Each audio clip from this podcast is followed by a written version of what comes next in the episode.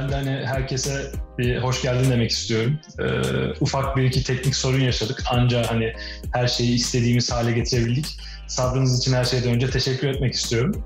Mustafa'nın dediği gibi bugün interaktif bir formatımız. Biz 2-3 hafta boyunca sizlerden gerek işte Meetup sayfasından olsun, gerek sosyal medyadan olsun, gerek DM'lerden olsun çok güzel sorular geldi. Bunları şu anda Slido'dan görebilirsiniz.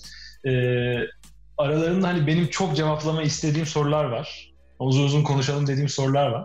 Ama bu formatın amacı hani benim soruları seçmem değil aslında sizlerin sorularınızı e, iletmeniz ve aa evet şu soru da çok güzelmiş ya dediğiniz soruları upvote ederek bu kenardaki hani ok e, hani thumbs up işaretini kullanarak yukarı taşımanız bu şekilde hani etkileşimli güzel bir sohbetimiz olsun isteriz.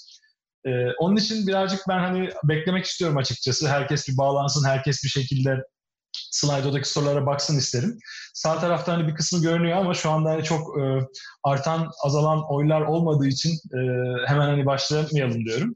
Birazcık oylayalım. Hani en çok hangisi yukarı çıkarsa oradan başlayalım. Bir oyunuz yok bu arada. İstediğiniz kadar oylayabilirsiniz.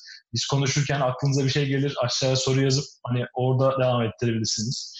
Ee, bir taraftan aynı zamanda e, YouTube kanalının altında e, chat penceresi var. Oradan da hani yorumlarınızı iletebilirsiniz. E, geniş bir takımla şu anda bir sürü ekrana bakıyoruz ve hani hiçbir şey kaçırmayacağımızdan emin olabilirsiniz. Bugün hani eminim bütün bu soruları detaylı konuşmaya vaktimiz olmayacak. Hani e, güzel sorular var çünkü detaylı e, tartışacağımız şeyler var. Oldu da hani sorularımıza vaktimiz yetmediği durumda da bunları hepsini sosyal medyadan veya UX Minimal Slack kanalından mutlaka cevaplıyor olacağız. Bir yandan hani e, şeye bakıyorum hani e, kanala bakıyorum, bir yandan chat penceresine bakıyorum.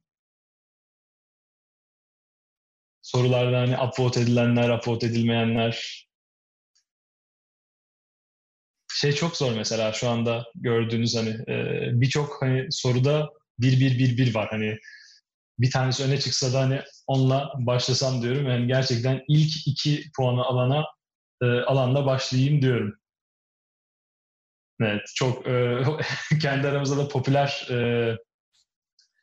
dediğimiz bir soru. İlk e, iki şeyini aldı. E, Türkiye'de UX UI konusunda gereken önem veriliyor mu sizce? Neden? E, kendi aramızda zaten hep böyle hani 3-5 tasarımcı beraber oturduğumuzda ilk e, ilk olmasa bile hani ilk 10-15 dakika içerisinde açılan şey abi Türkiye'de işte şöyle şöyle vesaire vesaire. E, birazcık hani o sohbet çerçevesinden çıkıp daha hani perspektifi profesyonel tarafa taşıyarak bu soruya cevaplamaya çalışayım. E, Türkiye'de zamanında şöyle bir şey vardı hani 1998-99 yılları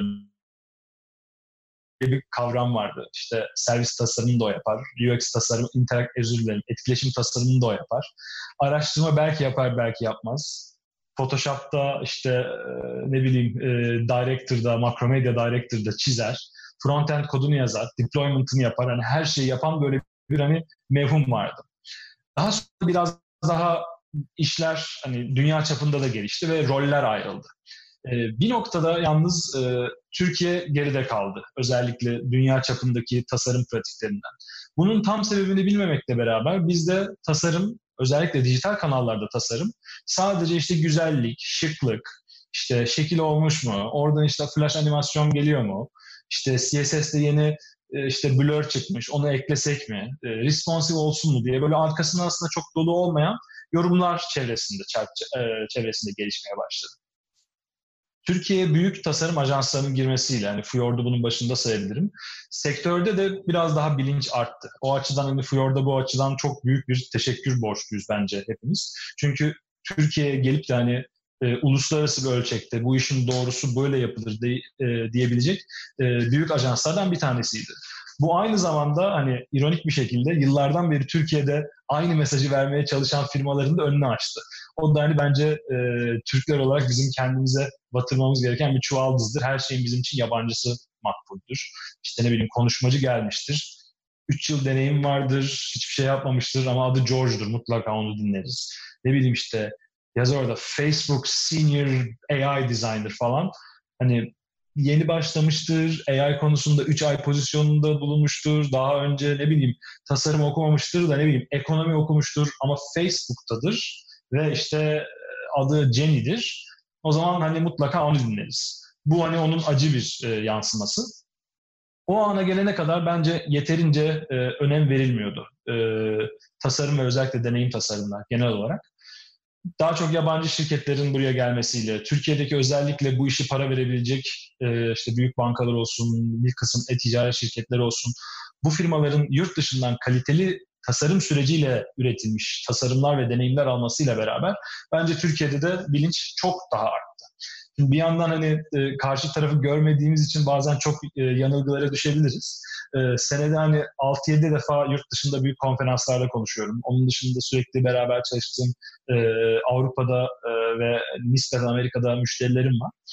E, çoğunu hani konuştuğum zaman aslında bizim Türkiye'de kendi aramızda konuştuğumuz problemlerin çok benzerlerini duyuyoruz. Bu da aslında hani her ne kadar kötü bir şey olsa da bir yandan da belli bir olgunluk seviyesinin üstünde olduğumuzu gösteriyor. Dolayısıyla e, Türkiye'de eskiden pek önem verilmiyordu bu konulara. Ama şu anda bence iyi bir noktadayız. Bunun daha iyi olabilmesi de e, en başta bizim elimizde.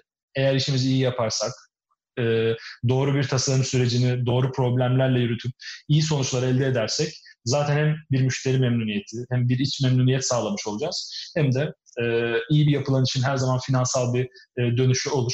E, bununla da hani e, bu tasarım kararını veren kişileri ikna edeceğimizi düşünüyorum. Teşekkür ederim ilk soru için. Ee, o arada bayağı hani e, şeyler, e, oylar yukarıya çıkmış. Ee, bu soruyu işaretlersek ben bir sonraki 5 oy almış olan soruyla devam etmek istiyorum.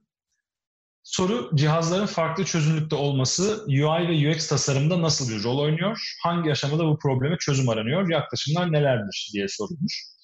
Ee, cihazların farklı çözünürlükte olması hayatımızın çok e, hani artık hani her gün konuştuğumuz bir e, konsept. Bir yandan hani ekrandaki piksel sayısı değişiyor. Bir yandan aspect ratio değişiyor. Hani ekranın e, yüksekliğinin genişliğine olan oranı değişiyor. Bir yandan da ekranın e, density'si değişiyor. Yoğun, piksel yoğunluğu değişiyor. Ne kadar net veya işte ne kadar daha piksel piksel göründüğü konusunda e, bir farklılıklar oluyor. E, iPhone ilk çıktığında her şey çok basitti mesela mobil tarafta. Çünkü eğer bir şey yapıyorsanız Nokia'da zaten kimse internete girmiyordu. İşte BlackBerry'de hani girse girse hani mail için daha çok kullanılıyordu. Dolayısıyla bir browser yapmak istiyor, bir web sitesi yapmak istiyorsanız çözüm hani iPhone'a doğru yapmak. Daha sonra biraz daha App Store açıldıktan sonra Android tarafında da hani Google'ın e, App Store'u biraz daha bunu yakalamaya başladığında insanlar biraz daha fix çözünürlüklerde neler yapabiliriz sorusuna eğilmeye başladılar. Yine iPhone noktasında çok hani çok basit yani tek çözünürlük ve tek aspect ratio. Hatta uzun süre tek aspect ratio devam etti. Fakat Android bu arada çok büyük değişimlere e, değişimlerle hani son kullanıcılara geldi. Çok değişik ekran boyutları, çok değişik çözünürlüklerle kullanıcılara e, o app deneyimini yaşatmaya başladı. Dolayısıyla burada bir şey oldu. Hani e, bir noktada tasarımcılar bölündü. Çünkü sadece iOS'te çalışan e, çalış, e, çalışan arkadaşlar çok rahat ediyordu. iOS ve Android yapan arkadaşlarsa aynı bu hani soruyu soruyordu kendilerine. Günümüzde e, artık ekran kalitesi belli bir şeyin üzerine çıktı. Eskiden bu problem şuydu. Retina varsa hakikaten ayrı bir asset çalışılıyordu, ayrı noktalarda çalışılıyordu. E, değilse hani başka bir noktada çalışılıyordu. Android zamanında bunu çok iyi destekliyordu. Dört tane değişik e, resolution target'ı vardı. Fakat cihazlar arasındaki fark o kadar büyük olduğu için işte bir tanesi 320'ye işte 480 ekran, öbür işte 1800'e 2600 40 ekran gibi böyle çok arada bir fark oluyordu. Dolayısıyla onu da yönetmek zordu tasarımcı için. Bugün pek o noktada değiliz. Hani ortalama bir ekranın çözünürlüğü ve density'si zaten hani gözlerimizi yormayacak bir hale geldi. Ee, eskiden daha böyle hani aşağıdan klavyesi geldi, yukarıdan klavyesi çıktı gibi aspect ratio'ların çok değişebildiği bir evrendeydik. Bugün ise aşağı yukarı hani 2-3 aspect ratio ile e, pazarın %90, %95'ini kapsayabileceğimiz bir noktadayız.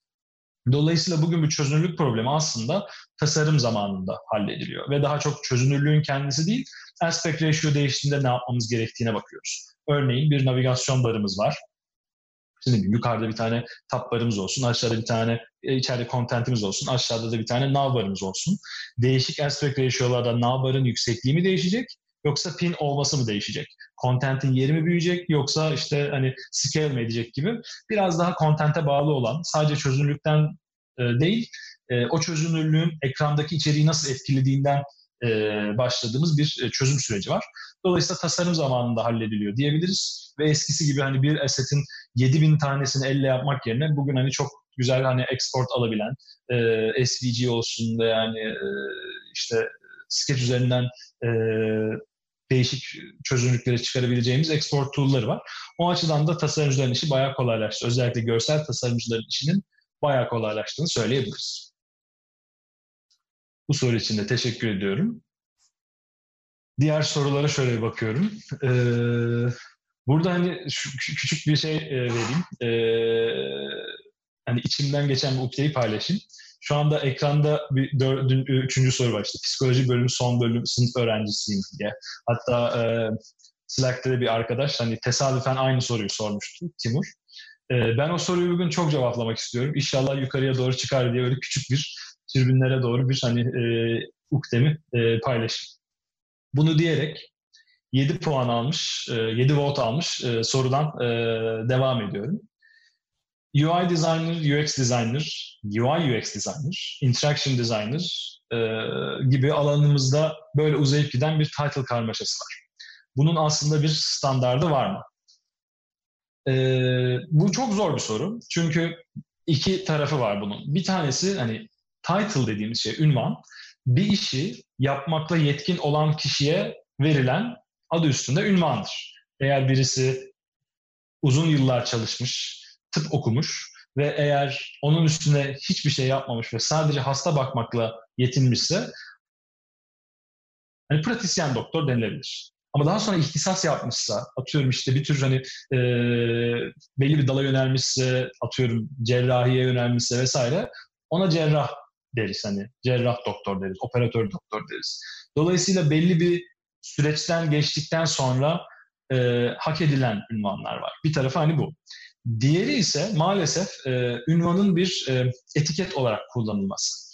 E, reklam türü çalışmalar yapan ajanslarda bunu çok e, görüyoruz. İşte Junior Associate Intern Art Director ama yine Art Director. Yani önünde bir sürü böyle komedi e, diyebileceğimiz kelimeler var ama sonunda art direktör. Onun hani satıcılığı var ve maalesef bunu hem kişi kendisi isteyebiliyor oluyor hem de müşteri isteyebiliyor oluyor. Türkiye'de hani bunun en kötü örneğini bu UI UX designer konusunda e, yaşıyoruz. Ünvan olarak edinilmesi çok zor bir ünvan. Yani gerçekten bir aynı kişinin hem çok yüksek seviyede görsel bilgisi olması, sıfırdan bir dizayn sistemini herhangi bir platform için kurabiliyor olması, e, etkileşim tasarım prensiplerini iyi bilmesi, kullanıcı araştırması ve kullanılabilirlik prensiplerinden hani birebir her birine tek başına yapabiliyor olması, bunun üretiminden sorumlu olması çok nadir. Hani vardır dünyada böyle kişiler. Ee, özellikle hani uzun yıllar e, ve seneler kendileri sektörde bulunmuş ve bilinçli olarak bu alanları çalışmış kişiler vardır ama sırf hani bir tarafta Sketch yükledim, hmm, öbür tarafta da Figma yükledim veya ne bileyim işte Justify yükledim, UXPin yükledim, InVision'da hani account açtım. Birinde işte çiziyorum, öbüründe oynatıyorum. Demek ki çizdiğim yer UI, oynattığım yerde UX olabilir gibisinden bir beklenti maalesef olabiliyor kişilerde. Bunun pazar tarafını söylüyorum bir de. Ee, kişi kendini biliyor. Diyor ki ben biraz daha hani etkileşim tasarımına e, yakın, biraz daha hani kullanıcı deneyimi tasarımına yakın. Görsel tarafım yok ve iş arıyor. İş aradığı noktada da e, karşısındaki belki bilinçsiz İK'cı, bilinçsiz patron diyor ki ya bize işte görsel tasarım da yapacak birisi lazım. Sen bunu yapabilir misin? Yani orada iş bekliyorsunuz. Bir şekilde hani mülakata çağrılmışsınız ya da çağırmak üzeresiniz. Maalesef böyle bir hani ünvanı kendi kendine upgrade etme kısmı da olabiliyor e, acı bir şekilde. Ee, burada hani kimseye bir tavsiyede bulunamam. Elinde sonunda bu hepimizin ortak bir problemi. Ama en azından şunu e, söyleyebilirim. E, belli beş e, şey var. Aslında biraz da şeye atlamış oluyorum. bir sonraki e, soruya atlamış oluyorum. E, 6 oy almış olan meslek başlıkları hakkında ne düşünüyorsunuz sorusuna. İkisini beraber cevaplamaya çalışayım burada. E, dediğim gibi hani ünvanın bir hani özelleşme ağırlığı var. Ne alanda özelleştiğinizi gösteren bir ağırlığı var. Ee, orada da hani günümüzdeki dijital deneyim tasarımında beş prensipten, beş ana alandan bahsedebiliriz. Bunlardan birincisi etkileşim tasarımı. Ee, çoğu insanın hani UX tasarımı dediği kısım aslında bu oluyor ama hani baştan sona bir kullanıcı deneyimini tek bir kişinin tasarlayabilmesi maalesef mümkün değil. Niyetiniz olabilir, hani belki isteğiniz olabilir ama bir kişi hani UX designer'ım e, diye çıktığında her zaman hani bir şey olur, bir soru işareti olur benim kafamda. Dolayısıyla ben UX tasarım deyince aklıma iki tane disiplin geliyor. Bir tanesi etkileşim tasarımı yani ekranda e, ve yani servisin kendisinde olguların nasıl son kullanıcıya sunulduğu, e, bilgi objelerinin nasıl gruplandığı, belli bir bilgi mimarisinin nasıl kurulduğu ve bunun son kullanıcıya nasıl yansıtıldığı. Artı onun yanında da basitin bir tık üzerinde diyebileceğimiz kullanıcı araştırması bilgisi. Son kullanıcıyla nasıl çalışılıyor? E, üç e, ana çeşit diyebileceğimiz e, generatif, e, tanı betimleyici ve e, ölçücü, evaluative e, kullanıcı testlerini yapabiliyor mu ve bunları nasıl raporluyor diyor. Bu bu seti tamamlayan kişiye e, UX tasarımcısı hani diyebiliriz. Bu hani birinci dalımız. İkinci dalımız görsel veya UI tasarımcısı. Bu kişiler e, bizim hani ekranda gördüğümüz veya mecrada gördüğümüz e, objeleri, oradaki etkileşimleri, ekran üzerindeki etkileşimleri e, tasarlayan, biraz daha görsel ağırlıklı çalışan ve her şeyden önemlisi bizim dikkatimizi yöneten insanlar. Yani bir ekrana baktığım zaman ilk benim gözüme ne çarpmalı, nasıl okumalıyım, ne anlamalıyım, e, bunu hani betimleyen kişiler e, görsel veya UI tasarımcısı dediğimiz arkadaşlar. Bunun yanında bir de grafik tasarımcılar var. İkisini ayırıyoruz çünkü UI tasarımcıları dinamik bir kontekste tasarım yapan arkadaşlar. Deminki soruyu hatırlarsak şu anda hani belki 1000-1500 değişik e, aspect ratio'da veya yani çözünürlükte e, şey var, cihaz var. E, internet üzerinde bulunan, app'leri kullanan. Desktop'a eklediğimiz zaman bu hani çok daha büyük bir rakama çıkıyor. E, görsel, e, grafik tasarımcı ise böyle bir ortamda yetişmemiş birisi. UI tasarımcısı bu çevredeki o et, e, değişiklikleri anlayarak ona göre tasarımlar üretebilirken grafik tasarımcılar genellikle statik mecralarda işte poster olsun veya statik bir web sitesi olsun, e, kampanya web sitesi olsun hani en basitinden bu tür mecralarda çalışan kişiler. Fakat hala çok çok önemli dijital e, deneyime katkıları. Çünkü bir yandan baktığınızda marka, genel hani görsel çerçeve, genel algı e, grafik tasarımcılardan sorulan bir disiplin. Dolayısıyla sadece bir UI tasarımı bilen kişi aynı zamanda markayı da yaptı ve yani onu gerçekledi bir grafik tasarımcıyla da genellikle beraber çalışılır. Çünkü dijital deneyim her ne kadar hani büyük bir parça da olsa hayatımızda ekran kapandığı zaman biten bir şey. Bunun etrafındaki işte posteridir, banner'ıdır, dijital mecralardaki diğer e, uzantılarıdır. E, bunun gibi şeyler hala çalışılması gereken unsurlar. E, UX tasarımından bahsettik, UI tasarımından bahsettik, grafik tasarımından bahsettik. Biraz daha üst seviyeye çıkacak olursak servis tasarımından bahsedebiliriz. Servis tasarımı e, aslında hani çoğu insanın UX tasarımı dediği kavrama, o uçtan uca müşteri deneyimine, uçtan uca kullanıcı deneyimine biraz daha yakın bir kavram. E, servis tasarımcılarının amacı belli bir hizmetin, özellikle bir hizmetin son kullanıcıya ne noktalarda do- dokunduğu ve bu noktalarda kurumun istediği hizmet kalitesini yakalayabilmek için kurumun ne yapması gerektiği. Dolayısıyla bir yandan baktığınız zaman çok ciddi bir hani business analiz, işte iş analizi kısmı var. Bir taraftan baktığınızda da çok böyle sosyolojik seviyede hani insan ve hani beşeri yaklaşımlar konusunda bilgisi olan kişiler olması lazım ki o toplu e, davranışın ne olduğunu anlayabilsinler ve paylaşabilsinler. E, bunun üzerine çok ciddi bir takım işi gerektiren bir şey. Çünkü demin dediğimiz gibi UX tasarımcısı hiçbir kimse, hiçbir hani boyuttaki bir e, organizasyonda uçtan uca her şeye hakim olamaz. Bir CEO bile hani bunu yapamaz. Çoğu CEO hani e, hakikaten her detay operasyondan e, bir haberdir ve hani bu çok normal bir şeydir. Servis tasarımcıları ise o detayların her birine hakim olabilmeli. En azından proje sürecinde. Fakat bunu yapabilmek de dediğim gibi tek başına mümkün olmadığı için sürekli bir takım çalışması, sürekli o işte e, gördüğümüz geniş e, süreç çalışmaları olsun, geniş dokümantasyonlar olsun, e, journey map'ler olsun, service blueprint'ler olsun. Bu sayede o geniş input'u alabilip e, insanları doğru şekilde hizmete yönlendiren kişilerdir.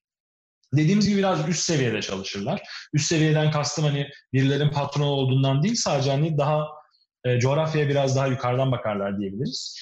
E, ve yine UX tasarımcılarıyla, UI tasarımcılarıyla ve grafik tasarımcılarıyla çalışarak servisin olması gerektiği gibi son kullanıcılara ulaşması, bunu yaparken de içerideki çalışanların nasıl bir yol izlemesi gerektiğini tasvir eden tasarımcılardır, servis tasarımcıları. Bu konuşmayı eğer şöyle bir hani 3-4 yıl önce yapacak olsaydık, yapıyor olsaydık e, bu noktada dururdum. Ama e, son zamanlarda gelişen e, sanal gerçeklik ve e, iletişim, conversational UI'lar e, sebebiyle aslında beşinci bir tasarım disiplini daha oluşmaya başladı. Buna immersive e, design diyebiliriz. Immersive designer, hani gömülü veya hani çevreleyen tasarım diyebiliriz belki Türkçesine.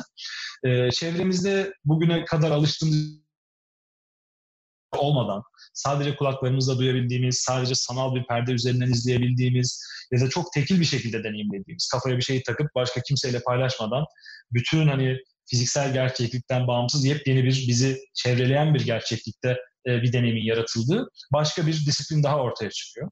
E, çok daha başlarda, hani çok daha yeni yeni insanların e, deneyimlemeye başladığı bir şey. Şu anda çok basit eğlence uygulamaları vesaireden öte hani son kullanıcılara ulaşan çok büyük bir kısmı yok. Enterprise tarafta daha kurumsal uygulamalarda ise işte Amazon olsun veya işte e, askeri uygulamalar olsun bunun gibi uygulamaları var. Ama bir App Store'un e, ve mobil uygulamaların pratikliğine ve popülerliğine daha ulaşmış değil. Fakat elimizde olan beşinci alan bu diyebiliriz. Dolayısıyla bu beş alan içerisinde kendi title'larımızı, ünvanlarımızı belirleyebileceğimizi düşünüyorum. Ee, umarım hani hem title sorusuna, ünvan sorusuna cevap verebilmişimdir. Hem de e, yine aşağıda 7 oy almış olan aradaki farklar nedir e, sorusuna cevap verebilmişimdir. E, geniş bir cevap oldu, farkındayım. Eğer aklınıza takılan bir şeyler olursa tekrardan sorabilirsiniz ya da YouTube kanalına yazabilirsiniz. Diyerekten e, demin e, rica ettiğim soru üzerine e, oylar gelmiş. Çok teşekkürler destek için. Umarım e, soran arkadaş galiba Olgu'ydu. E, diğer arkadaş da Timur'du. Umarım aramızdasınızdır ve hani yararlı bir cevap olur sizler için.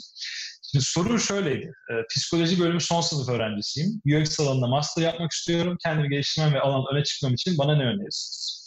E, Timur arkadaşımızın sorduğu da şeydi hani sanki biraz yani bitmiyormuş gibi bu e, soru, e, e, bitmiyormuş gibi bu alan. E, daha ne yapmam lazım diye. Şimdi şöyle bir şey söyleyeyim. Psikoloji okumuşsanız, hani ortalamanın üzerinde bir okuldan mezun oluyorsanız psikoloji okuyarak zaten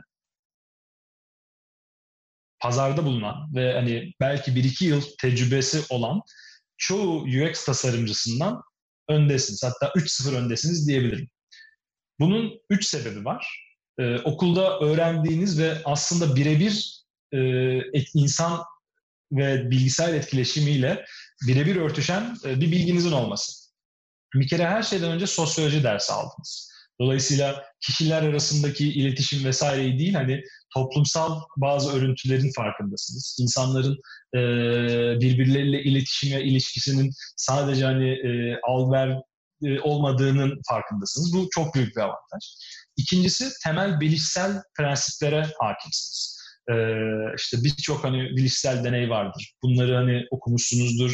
Ee, belki hani deneyimlemiş olabilirsiniz. Çoğu tasarımcı yani özellikle kendini yetiştiren tasarımcı Gestalt prensiplerinin bilmezken iki vize de bir tane de finalde okuyup bir şekilde üzerine ödev bile yapmış olabilirsiniz. Ve bunun gibi birçok algı prensibini zaten öğrenmiş olarak mezun oluyorsunuz. Üçüncü ve belki en önemlisi de e, eksperimental e, yani deney tasarımı yapabilecek bir durumdasınız. E, yanlış bilmiyorsam üçüncü sınıf ders, üçüncü ya da dördüncü sınıf dersi oluyor psikoloji e, müfredatında.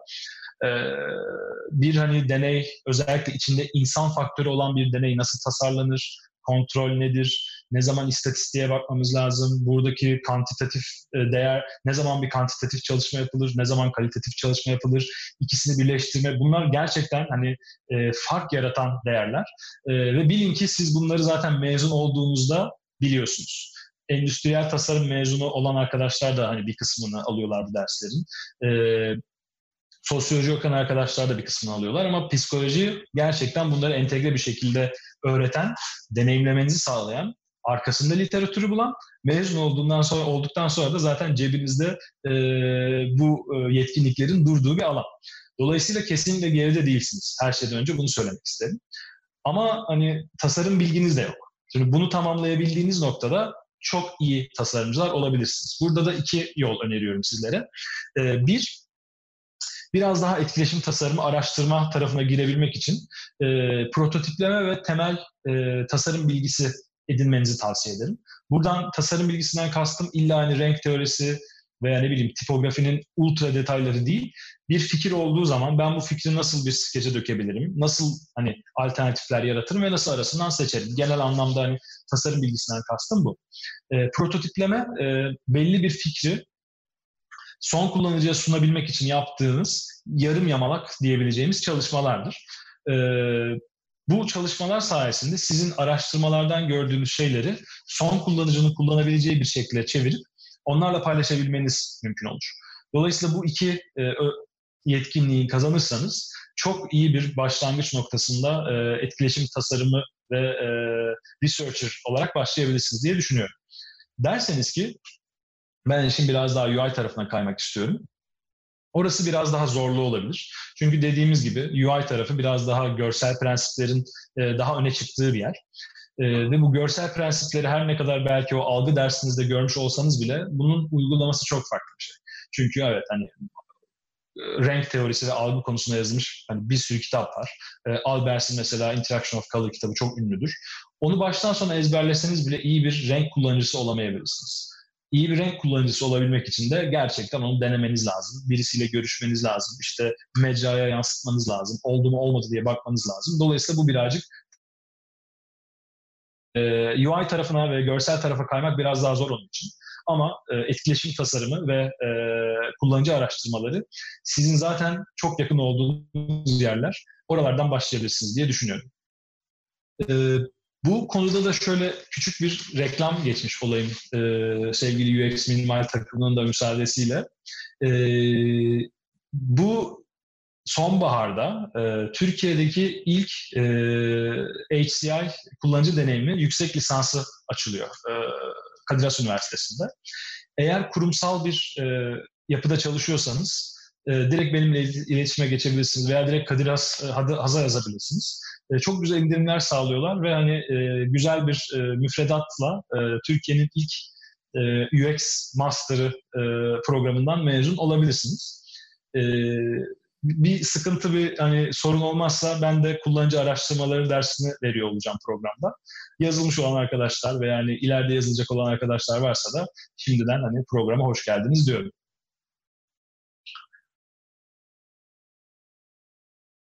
...11 e, oylu bu sorumuzu da e, cevapladık. Şöyle listenin altına doğru bakıyorum.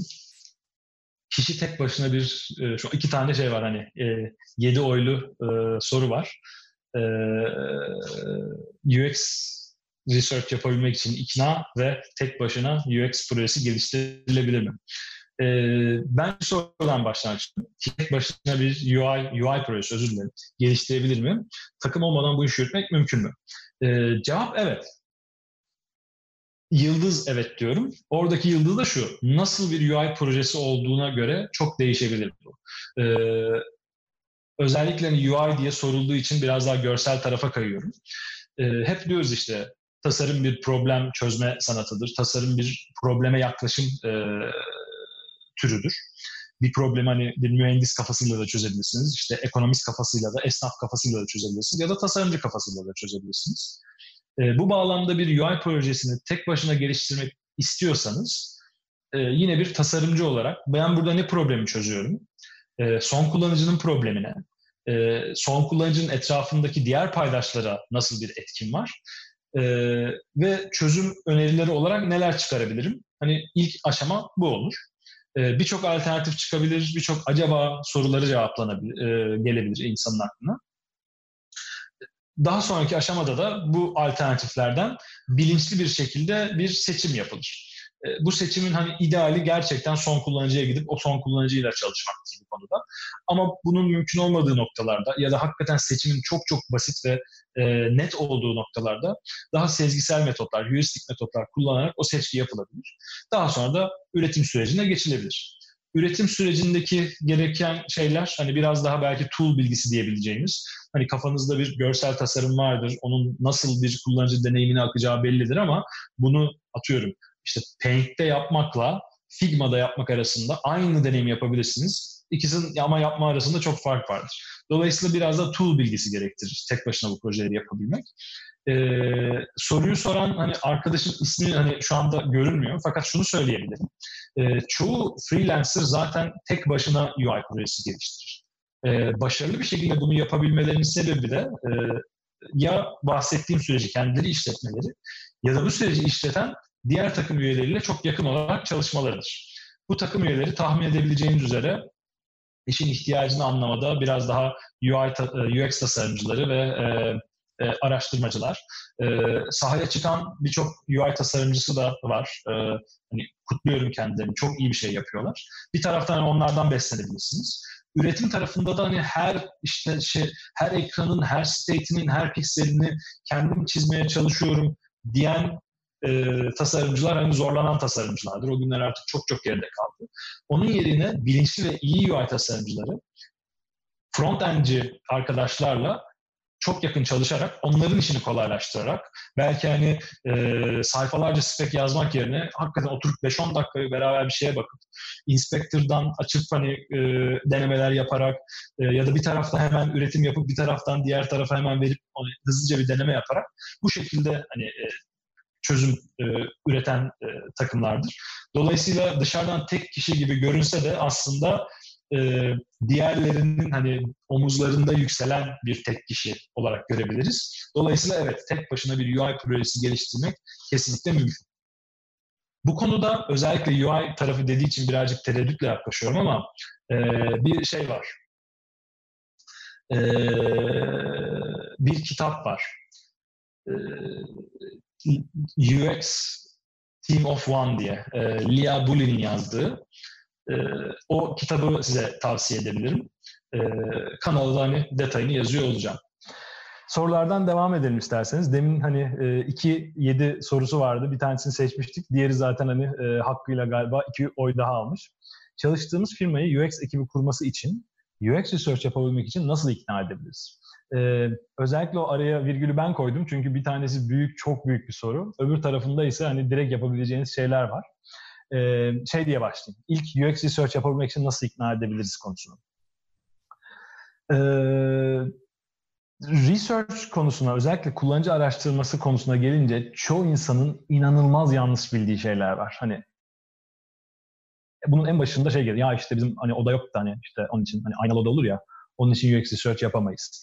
E, ya da o çok pahalı şimdi hani bütçemiz yok hani e, öyle bir şey olmaz. E, ya da işte bizde researcher yok yani ne olacak? Ya da işte yeni bir ekiptir, yeni bir şey üzerinde çalışıyorlardır ve yani çok heyecanlılardır. Derler ki yok yok hani biz hani çok heyecanlıyız biz hani UX research'e gerek yok. Çünkü zaten küçük bir şey bu falan. Ya da hani bu işin kötü tarafı, bunlar yine iyi tarafı da kötü tarafı şey var mesela böyle kendini inanılmaz bir Steve Jobs zanneden bir product owner'ınız vardır. Derdi ki yok hani bu vizyon projesi hani burada research yapmak gerekli değil. Çünkü hani Steve Jobs da öyle yapmadı falan. E, patron vardır işte ne bileyim. Ben hani kullanıcıyı temsil ederim zaten der ama işte sadece ıstakoz yiyip hani BMW 7'den inmez ama hani siz ne bileyim metrobüs uygulaması yapıyorsunuzdur. Bu gibi hani saçma sapan şeyler maalesef kullanıcı araştırmalarının önüne çıkan e, ve her gün gördüğümüz, her coğrafyada gördüğümüz problemler. E, bunu aşabilmenin çok basit bir yolu var. E, iki aşamadan oluşuyor. Bir, kendiniz UX research yapabilecek kapasitede olduğunuza emin olun. Bu öğrenilebilen bir şey ee, ve gerçekten hani tüm kariyerim boyunca gördüğüm en başarılı kullanıcı araştırmaları 3 veya 4 haftada çok net ve çok büyük sonuçlar verebilen çalışmalar oldu. iyi yapabilen takımlar iki haftaya sığdırabiliyorlardı bunu. Ee, ve hani sonuçları gerçekten çok iyi alıyorlardı. Siz de o seviyeye gelebilecek bilince bir hani e, ulaşın derim. E, bunu zaten hani demin de bahsettik. Okulda verilen temel eğitimlerinizle zaten belli bir yere kadar geliyorsunuz. E, çok böyle hani e, zorlamadan hani doğru kullanıcıya nasıl gidebiliriz bunu bir araştırın. Ve hani dört, aslında dört tane aklınızda bulunması gereken şey var. Bir, rastgele bir soruyla gitmeyin. Gerçekten bir sorunuz olsun, araştırma sorunuz olsun. İki, e, düzgün bir metodu ve doğru kullanıcıları seçin. Yani kanyona gidip de veya işte bir e, Ankamol'a gidip de ya şu bizim app'i kullanır mısınız demek bir kullanıcı araştırması değildir. Doğru metotları ve doğru kullanıcıları seçiyor olmanız lazım. Üçüncü aşama edindiğiniz bilgileri e, kullanın, bütün takımla beraber analiz ediyor olmanız lazım. Çünkü siz sadece bir veya iki kişisiniz orada. Diğer takımın da o product hakkında, o ürün hakkında, o hizmet hakkında çok bildiği şeyler var. Getirdiğiniz, sahadan getirdiğiniz bilgiyi o kişilerle bir harmanlamanız gerekiyor. Dördüncüsü de anlatabildiğiniz kadar anlatıp önerilerinizi herkesle paylaşmak. Bütün hani milyon dolarlık etnografik çalışmaların da temelinde bu dört adım vardır. Desek ki ya şöyle bir fikrimiz var, yarın bunu nasıl yapıyoruz desek bir haftada yapacağımız araştırmanın da temelinde bu vardır. Şöyle hani gözlerinizi kısıp baktığınızda işte Google Sprint Google Design Sprintler olsun veya işte e, Cito Lombardo'nun hani e, önerdiği sprintler olsun aşağı yukarı zaten hani bu dört aşama artı bir gün üretim aşamasından geçer. Dolayısıyla her şeyden önce birinci aşama olarak kullanıcı araştırmasını doğru yapmayı bilin. Şimdi ikinci aşama biraz cüretkar bir aşama. Diyorsunuz yani nasıl ikna edebiliriz diye. İkna etmeyin. Zaten bilmiyorlar değerini. Hani bu çok zor bir şey. Yani bilmeyen kişiye, anlamak istemeyen kişiye bir şey anlatmak kadar zor bir şey yoktur. O enerjinizi azıcık daha mesai hani push ederek, azıcık daha belki hani sağdan soldan feragat ederek e, o araştırmayı gerçekten bir iki haftada tamamlamakla harcayın. Ve çıkan sonuçlar eğer gerçekten hani iyi bir şekilde o araştırma yaptıysanız zaten ürüne yansıyacaktır. Zaten hizmete yansıyacaktır. Ve bunu hani görmeyecek hani en böyle en man kafa patron bile, en hani e, kapalı görüşlü yönetici bile hani o şeyi görecektir, o etkiyi görecektir ve o noktadan sonra umarım bunu büyüterek devam edebileceksinizdir diye e, diye umuyorum. Arada yine küçük bir reklam gireyim. Ee, inşallah e, Ocak 2020 yılında bu bahsettiğim dört aşamayı açıkladığımız bir kitap e, çıkacak. E, şu anda hani çok erken e, maalesef şeyleri verebilmem için sizlere. E, ama isteyen olursa mutlaka hani bir indirim kodu için bana ulaşsın. Her zaman Slack'tan bana ulaşabilirsiniz. Bu bahsettiğim dört adımı da hani e, umarım hani başka bir e, webinarda detaylı olarak işleriz. Sorunun ikinci kısmına geleyim. Ee, çalıştığımız firmayı UX ekibi kurması için nasıl ikna edebiliriz? Ya bu bayağı zor bir soru. Ee, çünkü bir UX ekibi, e, UX ekibini de yani tasarım e, disiplini olarak alıyorum. Demin bahsettiğimiz en az hani iki disiplin. Bir hani e, etkileşim tasarımcısı, bir araştırmacı, bir hani UI ve hani görsel tarafa yatkın olan arkadaş diye düşünecek olursak. Yani bu bahsettiğimiz disiplinler herhangi günümüzdeki modern e, uygulamanın, modern hizmetin zaten hani vazgeçilmez parçaları.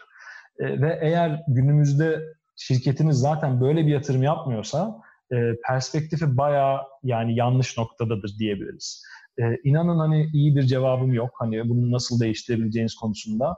Aklıma gelen naçizane öneri hani üst tarafta bunu karar verecek olan insanlara mümkün olduğu kadar tasarımın stratejik öneminden bahsedin. E, yapılan güzel çalışmalar var. Özellikle DMI'ın e, bir e, design indeksi var. E, şöyle bir şey yapmış DMI. E, DMI şey, e, Design Management Institute.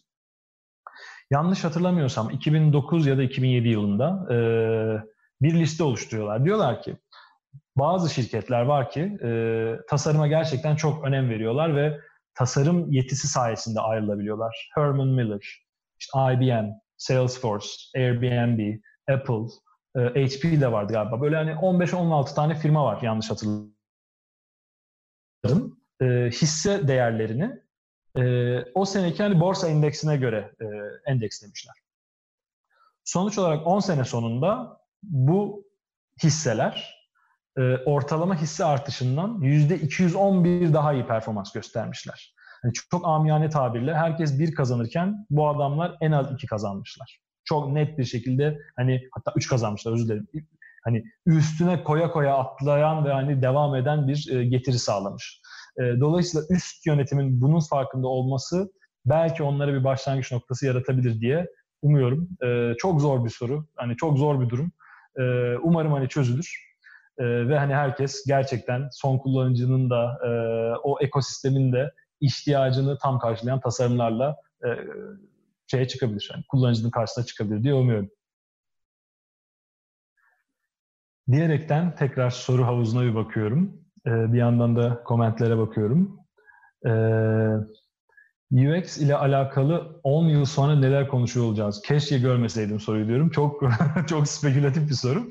Ee, şöyle 10 sene önce hani şeyi düşünüyorum işte 2009 yılında iPhone hani yeni yeni e, çıkmıştı. E, işte şey çok modaydı işte yani web, web 2.0 falan konuşuluyordu hala. E, App Store'lar daha açık değildi. E, açılan App Store'lar da böyle yarım yamalak App Store'lardı. E, AI vesaire hala hani e, e, üniversitelerin araştırma laboratuvarlarında falan görülen şeylerdi. Ee, yani Uber falan yeni yeni oluşuyor diye hatırlıyorum yanlış hatırlamıyorsam. Sharing ekonomi yeni yeni ortaya çıkıyordu. Dolayısıyla birisi 10 yıl önce dese ki hani 2019'da neler konuşuyor olacaksınız diye hani bence dünyadaki hiç kimse işlerin bu noktaya geleceğini tahmin bile edemezdi.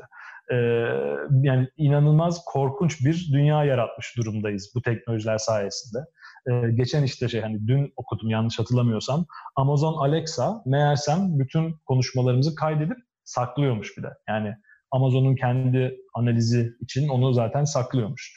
Ee, Çin e, son 5 yıldır e, bazı şeylerin bazı yani Çin'e giden bazı turistlerin telefonuna özellikle spyware koyuyormuş ki hani uzakta onları çok özlemeyelim diye.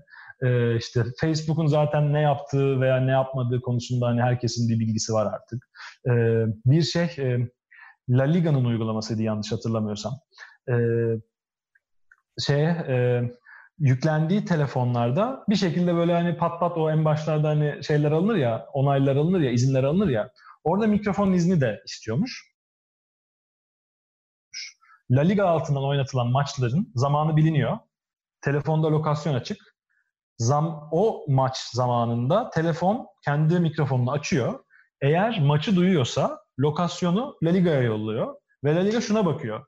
Kimler benim yayın, benim şeyleri korsan yayınlıyor. Yani inanılmaz bir espiyonaj. Dolayısıyla 10 sene sonra bunu bu soruyu 9 yani 2009'da sorsaydınız ben veya dünyadaki hiç kimse şey diyemezdi. Birbirimizi işte sürekli takip edeceğiz. İşte ahlaksız ahlaksız işte veri çalacağız. E, son kullanıcı son kullanıcı falan filan deyip büyük konferanslarda konuşacağız işte en büyük UX takımı bizde diyeceğiz ama gerçekten son kullanıcının bu en hani zarar göreceği şekilde bu servisi onlara sunacağız. Kimse demezdi bence. Dolayısıyla 10 senelik bir forecast yapmak, 10 sene sonunun için bir şey söylemek bence çok çok çok zor. Ama yaklaşım olarak hani 3-5 gördüğüm şeyden bahsedebilirim. Bir, tasarım çok daha takım sporu haline gelen bir şey oldu. İnsanlar artık hani tek tasarımcıya böyle bir ah kurtarıcı geldi gözüyle bakmıyorlar. Ee, ve hani ne mutlu ki hani o şekilde kendini gören ve böyle hani havalarda dolaşan tasarımcıların da sayısı azalmış durumda. Dolayısıyla önümüzdeki 10 yılda daha fazla takım sporu olarak göreceğimizi düşünüyorum e, tasarımı. E, hep hani konuştuğumuz design sistemler bunun bir örneği. Demin bahsettiğimiz herkesin e, kullanıcı araştırması yapabilmesi bu örneği, e, bunun bir parçası. Umarım önümüzdeki 10 yılda hani bunlar da daha da artar. E, sistemlerin üretim hızları inanılmaz artmaya başladı. Şimdi iki tane şey vardı. E, bottleneck vardı bu sürecin içerisinde. Bir tanesi insan hani bottleneck'iydi. İşte ne oluyordu? İşte birisi bir fikir düşünüyordu. Ondan sonra işte analiz yazılıyordu. Ondan sonra tasarım sonra tekrar analize dönüyordu. O onaylanıyordu. Tekrar analiz yapılıyordu falan. Böyle waterfall hani yıllarca sürüyordu projeler. İnsan faktörü orada birazcık hani e, çevik yaklaşımlara geçtiğimiz için e, değişti ve daha hızlı üretim yapmaya başlayabildik. Eskiden de bir fikri belki hani deneyip görebilmek için aylarca beklerken e, çevik yaklaşımların e, yazılım döngüsünü değiştirmesiyle o süre belki hani bir, bir buçuk aya indi. Bunun bir sonraki seviyesinde de DevOps pratikleri, development ve operations'ı birbirine yaklaştıran pratiklerin gelmesiyle hem Agile tarafındaki sıkıntılar öne çıkmış, üzerine bir çözüm üretilmiş oldu. Hem de hani her şey otomasyona bağlandığı için inanılmaz hızlı bir yapıya çıktı. Bugün mesela şey hep Amazon örneği verilir vesaire ama hani dünyada birçok şirket var ki kodu yazıp commit ettikten sonra, commit etmek demek hani ben kodu yazdım artık bu şekilde çalıştırmak istiyorum e, diyerekten hani sistemlerden geçirerek kontrollerini yapılarak son kullanıcı verilen bir akıştır. Eskiden bu gayet elle yapılırken işte ne bileyim günde iki günde üç günde bir çıkış yapılırken artık o hani commit'ten production'a bir şeyin çıkması bir dakikanın altına indi. Dolayısıyla hani fikirleri denemek, bir şekilde düzeltmek bunlar çok hızlandı. Daha hızlanır mı oradan emin değilim. E, fakat bu hızın yanında bir yandan da hani büyük sıkıntılar görmeye başladık. E, buradan da birazcık hani reklam ve hani şey olmuş olacak ama bir taksi mesela kaç günden beri çalışmıyor. Çünkü bir şekilde içeride bir şey bozdular. Çünkü hızlı bir şey değiştirdiklerini düşünüyorum. Geçen gün işte Cloudflare gitti. Hani dünyanın internetin altyapısı gitti. Ve hani bir böyle ufak bir değişimin yanlışlıkla bütün o işte CPU'yu yemesinden dolayı oldu. Hani hemen geri aldılar ama o hemen geri almak da hani dünyadaki bütün elektriği ve suyu ve oksijeni biraz kesip sonra bir dakika geri almak gibi oldu. Yine çok büyük etkisi oldu. Dolayısıyla önümüzdeki 10 yıl içerisinde üret, teknoloji üretiminin de tasarımı çok değiştireceğini öngörüyorum. Nasıl değiştireceğini inşallah hep beraber göreceğiz diye umuyorum.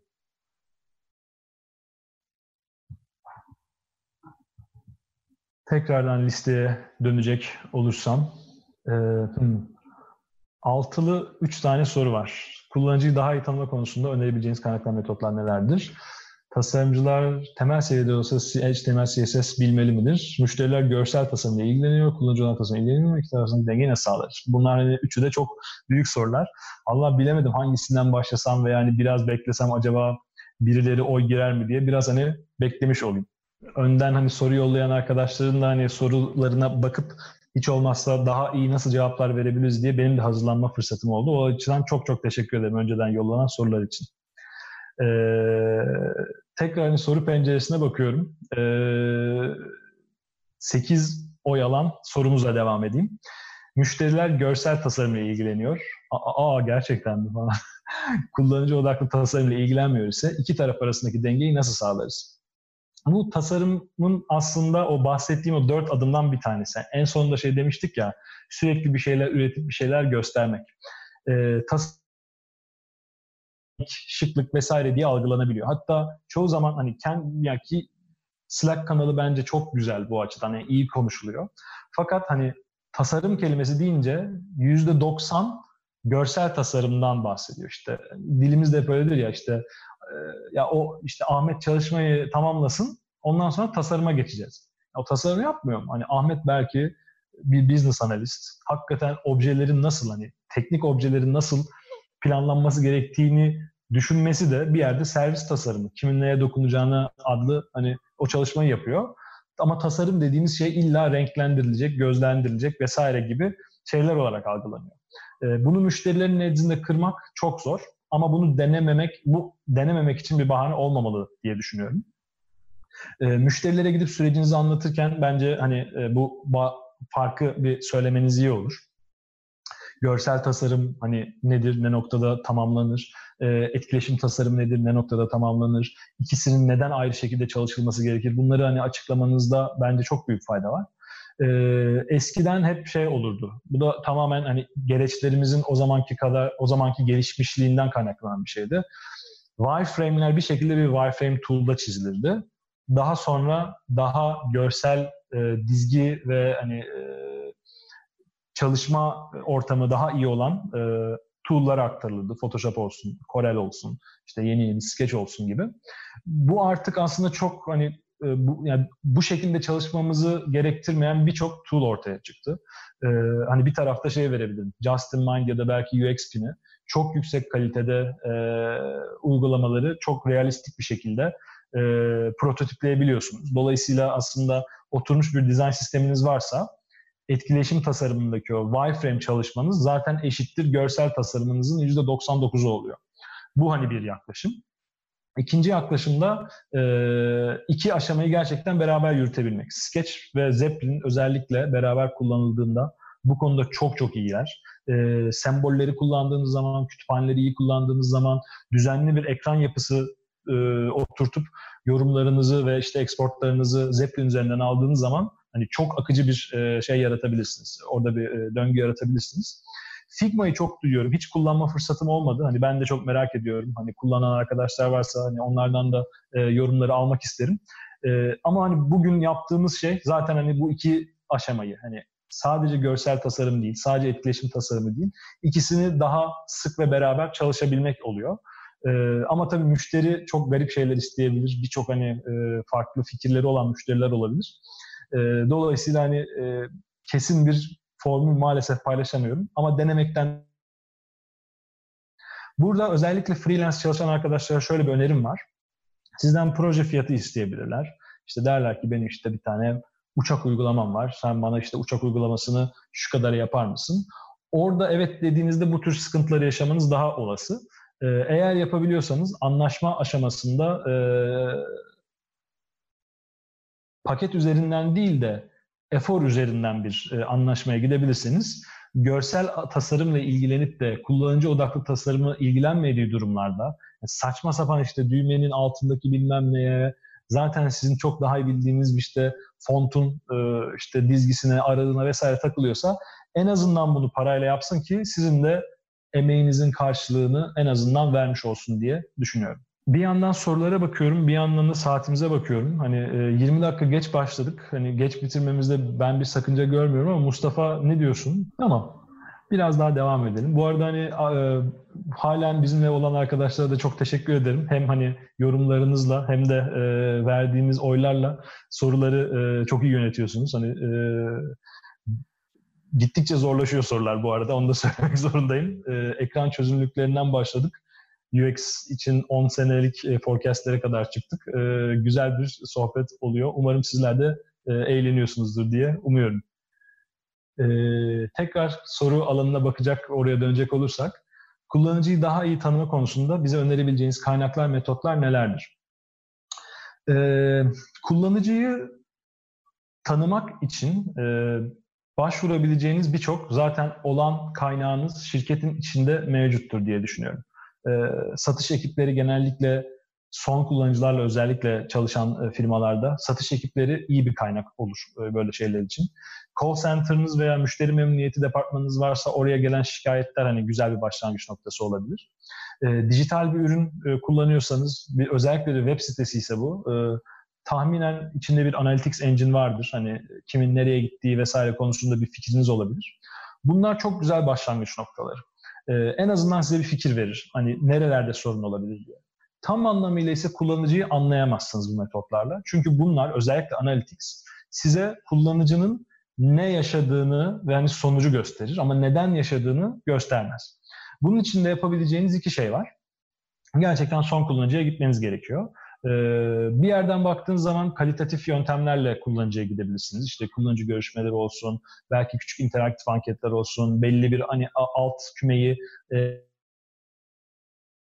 ya da belki biraz daha kantitatif şeylere e, yönelebilirsiniz. E, Analytics datası üzerinden hedeflenmiş anketler olabilir. Daha geniş kapsamlı, e, hani üzerinde çalışılmış, iç tutarlılığı çalışılmış anketler olabilir. E, başlangıç hani yolları olarak bunları önerebilirim.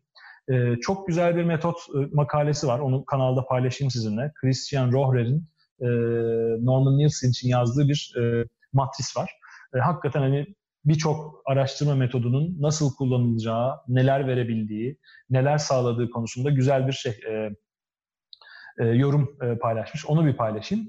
Bir de e, benim çok sevdiğim bir kitap var. Özellikle başlangıç, yani research tarafındaki başlangıç e, için e, Universal e, Methods of Design diye geçiyor. Onun da linkini paylaşırım e, kanalda. E, çok hani kısa bir kitap aslında. 100, galiba yeni versiyonunda 125 tane metot var. Her işte iki sayfada bir metot anlatmış. İşte interview şöyle yapılır, card sorting böyle yapılır diye. Okuyunca hani hadi ben gidip yarın research yapayım kadar mükemmel bilginiz olmaz. E, ama bildiğiniz şeyleri bir hatırlamanıza sebep olur. Artı bilmediğiniz şeyleri de aa ben orada hani şunu yanlış yapabiliyormuşum bir uyanışınız olur. Sonrasında da hani e, daha akademik kaynaklarla devam edebilirsiniz diye düşünüyorum. Ee, Mustafa sizlere zahmet bunu bir not alsanız hani unutursam da bana hatırlatın bu kaynakları paylaşmam için. Ee, yukarıdan devam edeyim. Ee, çalışırken neler dinlersiniz? Özellikle önerebileceğiniz kayda podcastler var mı? Ee, ben genellikle sessiz çalışmayı seven birisiyim. Ee, dolayısıyla hani çalışırken çok bir şey dinlemem. Ama hani kafamda bir şey vardır, şekillendiriyorumdur, ilham almam gerekiyordur. E, o zaman hani müzik dinlerim ve hani müzik olarak da e, melodik e, ve hani vocal trance'i çok seviyorum. E, tekno hani bazen. E, çok hani e, özellikle uzun set dinlemeyi çok severim. Yani işte 4 dakikalık bir işte DJ mix değil de bir buçuk saatlik hani e, set bulup YouTube'dan sevdiğim DJ'lerin e, o setlerini dinlemeyi severim öyle bir durumda. E, çok fazla podcast takip etmiyorum. Bunun sebebi de hani şeyi çok sevmemem. Yani bir bilgi paylaşılmışsa ve hani kayda değer şekilde paylaşılmışsa metin olarak almayı tercih ediyorum. Çünkü daha hızlı okuyabiliyorum. Son bir yılda hani e, daha çok evden çalıştığım için de arabada vakit geçirmediğimden dolayı çok podcast dinlemiyorum. Dolayısıyla orada çok bir cevap maalesef veremeyeceğim. Varsa hani sizlerin önerilerinizi Slack'e atarsanız belki oradan ben de bir şeyler öğrenmiş olurum. Ee, yavaş yavaş vaktimizin sonuna geliyor. İsterseniz e, son çağrı yapayım. Hani bir taraftan yorumlara bakıyorum, bir taraftan e, şeye bakıyorum, e, soru listesine bakıyorum. İsterseniz son oylarınızı alalım. Son bir şey daha e, cevaplayayım. Son bir soru daha cevaplayayım. Geri kalan e, cevapları da Slack üzerinden paylaşın. Burada müzik olsaydı ting ting ting ting ting ting ting Yine şey yukarıya şey çıktı. E, HTML e, sorusu çıktı. Junior Designer, sertifika kurslar, UX Researcher, AI ve ML e, tasarımcının rolü azalmakta, artmakta. Şey oylayalım dedik de demin hani 7-6-6 idi şimdi hepsi 7 oldu. Şimdi nasıl yapacağız acaba diye düşünüyorum.